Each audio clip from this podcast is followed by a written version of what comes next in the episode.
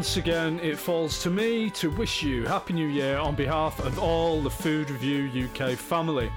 Fruck and Rat podcast is going to be going on its regular hiatus throughout January, so there will not be any regular episodes of the podcast until February. But keep your eyes peeled on your podcast feed, because there may be a little treat dropping at some point during January.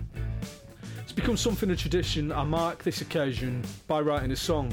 And when I sat down at the end of twenty nineteen to record the Fruck and Rat rap, obviously I had no idea how twenty twenty was going to turn out.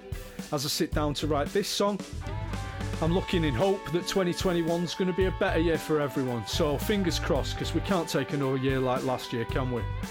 Here's your song.